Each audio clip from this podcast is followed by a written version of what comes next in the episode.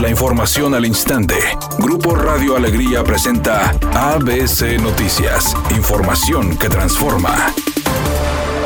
El secretario de Salud en el Estado, Manuel de la O, informó que se registraron hoy 541 nuevos contagios de COVID, llegando a un total de 54.348, mientras que 49 personas fallecieron por esta enfermedad, teniendo 2.845 decesos. Por otra parte, dio a conocer que se han multado a 16 comercios por no cumplir con las medidas sanitarias establecidas por la Secretaría de Salud. Hemos uh, puesto 16 multas a establecimientos de diferentes giros. Aquí hago un llamado a todos y a todas las dueñas de los diferentes establecimientos que nos sigan ayudando. He tenido buenos comentarios. Los felicito a todos los que cumplen.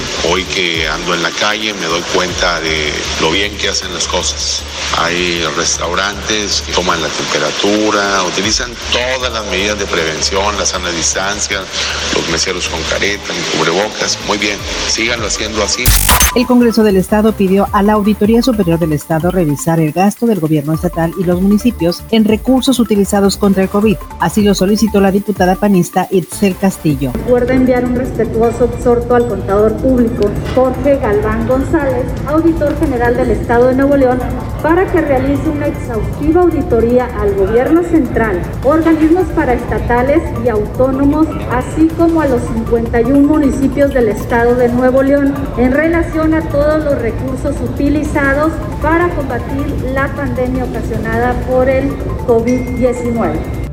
Este martes se entrega al Congreso el proyecto de presupuesto fiscal para el 2021, donde se esperan recortes y restricciones ante la coyuntura actual entre gobernadores y como lo adelantó el presidente Andrés Manuel López Obrador, es un paquete económico austero debido a la pandemia de coronavirus. El secretario de Relaciones Exteriores, Marcelo Ebrard, informó que será entre noviembre y diciembre cuando se definan cuáles vacunas serán autorizadas por la Comisión Federal para la Protección contra Riesgos Sanitarios.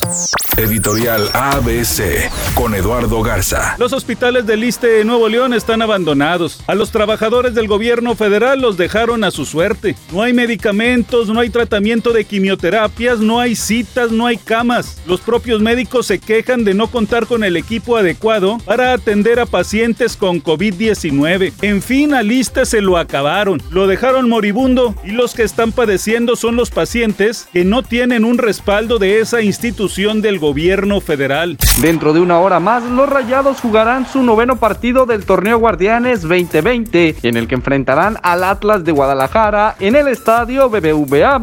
Victoria Rufo dijo que está muy feliz por los buenos resultados con la retransmisión de Corona de Lágrimas, telenovela que grabó hace algunos años junto a Mane de la Parra, Maribel Guarda, Alejandro Nons y José María Torre que esta semana llega a su fin.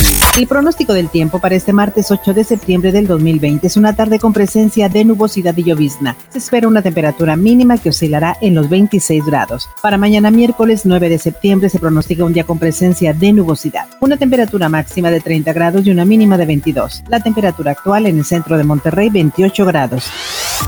ABC Noticias, información que transforma.